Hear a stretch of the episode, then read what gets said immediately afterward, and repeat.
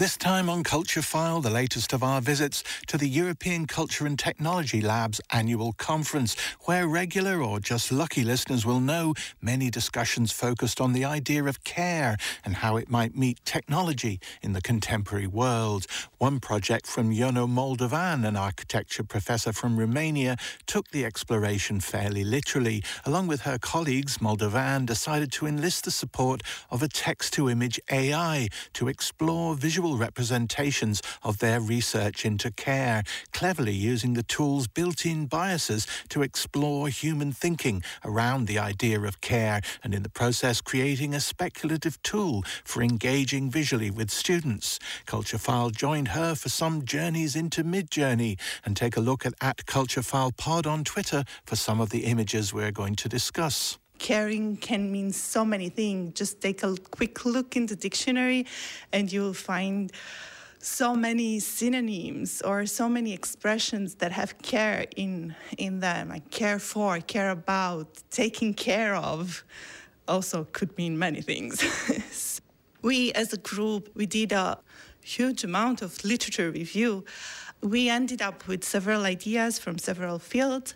And also we had this uh, large number of words, keywords, and they were not converging into something. And we were trying to, to get a palpable idea to work on a, on a definition, not a final definition, because it's not our job to give a definition of aesthetics of care, but something that we can work with and use further in the project. The interesting approach you took to this to kind of uh, distill what you were doing was to bring in uh, image generating AIs as a way of understanding what the various operating definitions of care might be. Again, this is something that we've realized that even if I was trying to give a definition, it would be a very subjective definition. Things like my background, the region from where I'm coming, my age, the fact that I'm a mother, that I'm a, I'm a professor, that I don't know, so many things will weigh into uh, a definition that I would uh, produce.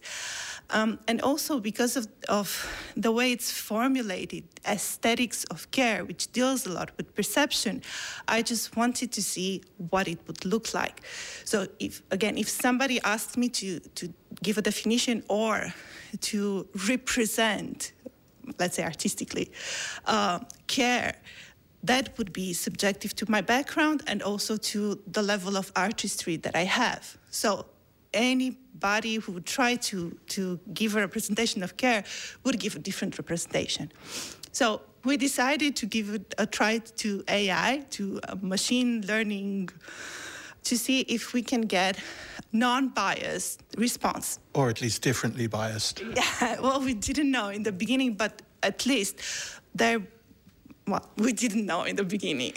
so, what do you start with? We're talking about image generating AIs such as uh, DALL-E and various other offshoots. Which, which ones were you using? Well, actually, I think I tried almost everything that you can get your hands on. So, so what was the first thing that you uh, offered to it? You've got you've got your laptop open in front of us there, and uh, you've got a, a, list there of keywords extracted from the literature review on aesthetics and care. Maybe read a few of those for us. Well, um, uh, you would have uh, just uh, visual culture, uh, perspectives, uh, I don't know, technologies of surveillance. Um, Livability, functionality, yeah. beauty, happiness. So what you did is take this great big block of key terms. Oh, there's, what is there? There's 100, 200 there? 220 keywords that we gathered from the literature review that were just standing there not doing anything. And you put those into uh, the AI generator that is uh, Midjourney. In Midjourney, yeah. I just fed Midjourney all 220 words and expected to see what it produced. You've got it there on the screen in front of us. What's noticeable there instantly is how detached that seems from the keywords because what we have is a landscape of sort of little hillocks and maybe some lakes and a sort of smoky distance, completely abstracted from almost all of those terms. Maybe is that a computer's idea of beauty? Maybe it's close to that. Well, I don't know because there are so many terms, and it appeared that it it, uh, it weighted on on some of them more like maybe ecology and nature and future. So uh, when i saw the first render the first four images that were not so detailed i just decided to take, to take one and upscale it to see where uh, humans are where's the presence of humans. Because you can't see them in general. No no no it's just these sinuous lines of landscape very green uh, good green actually. Healthy. So we tried different uh, expressions or different um, associations of words, starting slowly with care and perception of care and aesthetics of care, and then perception of uh, aesthetics of care, and then just placing the words uh, because it, it, renders different results depending on how you put the words in the, the, the command that you give the bot to imagine. The first one is perceptions of care, and there's a wheelchair a wheelchair figures in several of them. There's uh, old people, and um, maybe there's a, there's a boy in a wheelchair as well. And uh, what's, what's slightly sort of uncanny about them is they all seem to be being wheeled off towards the glowing light down a corridor. Oh, I, I, I didn't think of that. but now, if you, yeah, actually, the especially the one that I've upscaled, yeah, it, it he he appears to be will towards something uh, lighter. yeah, it seems like um, care is only taking you one place. Yeah.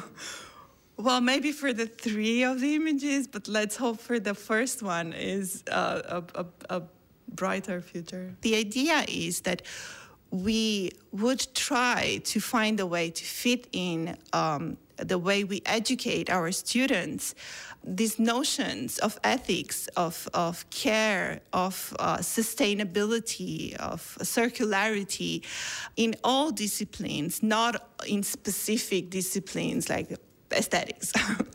uh, so each one of us, each professor, would have to find a, a, a way to um, introduce these elements.